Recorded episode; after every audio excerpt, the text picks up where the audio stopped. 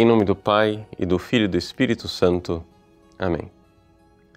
Meus queridos irmãos e irmãs, continuamos no nosso tempo do Advento e hoje lemos o Evangelho fascinante daquelas pessoas que levam o paralítico até a presença de Jesus, que fazem uma peripécia para levar até o Cristo aquele homem que necessitava, aquele homem que miseravelmente necessitava de misericórdia.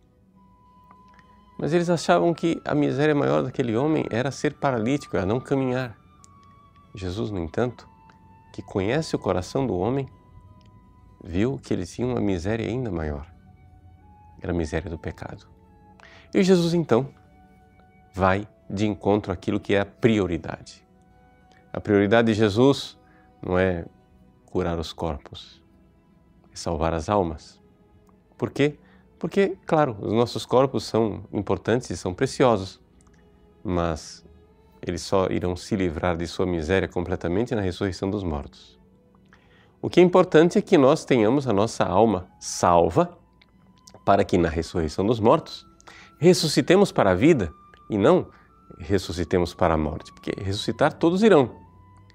Os bons para a recompensa definitiva e final, os maus para o seu castigo eterno. Então, Jesus olha para aquele homem e diz: Teus pecados estão perdoados. As pessoas escandalizadas, que não esperavam que um homem ousasse perdoar os pecados, começam a murmurar no seu coração. Pois bem, nesse tempo do advento, a igreja nos chama a nos aproximarmos de Jesus através do sacramento da confissão.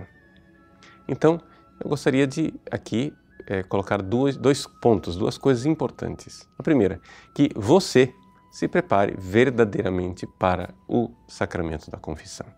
Se prepare para o Natal com uma santa confissão, uma confissão verdadeiramente que disponha o seu coração e você se coloque diante do Cristo e diga: Senhor, eu nem sequer sou capaz de me arrepender de verdade. Se vós não vierdes, sim, tempo do advento é o tempo de clamar: Vinde, Senhor Jesus. Mas vinde, Senhor Jesus, para me dar o arrependimento, para me dar a contrição, para me dar verdadeiramente a graça de chorar os meus pecados e o fato de vos ter ofendido, Senhor.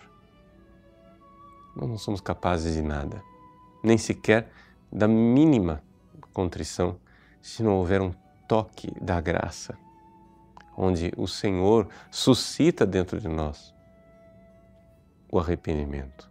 Ele quer fazer isso, mas para isso nós precisamos nos abrir. É Ele quem faz surgir em nós o querer e o fazer.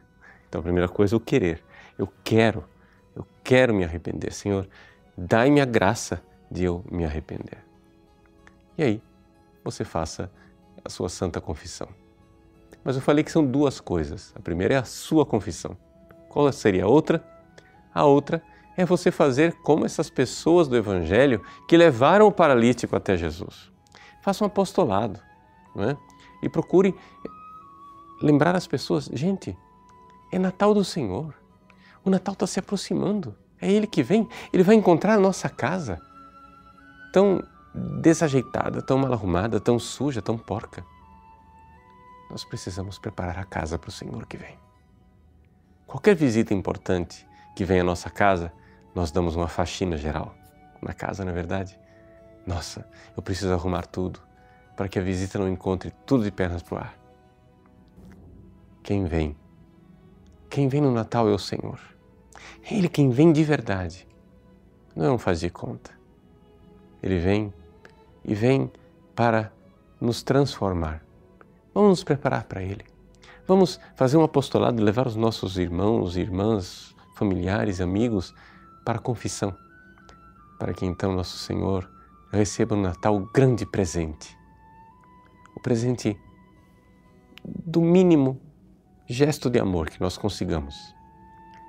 Coloquemos-nos indigentes, como mendigos da graça de Deus, na porta de Jesus e digamos: Jesus, se vós não vierdes, eu não teria amor para vos acolher.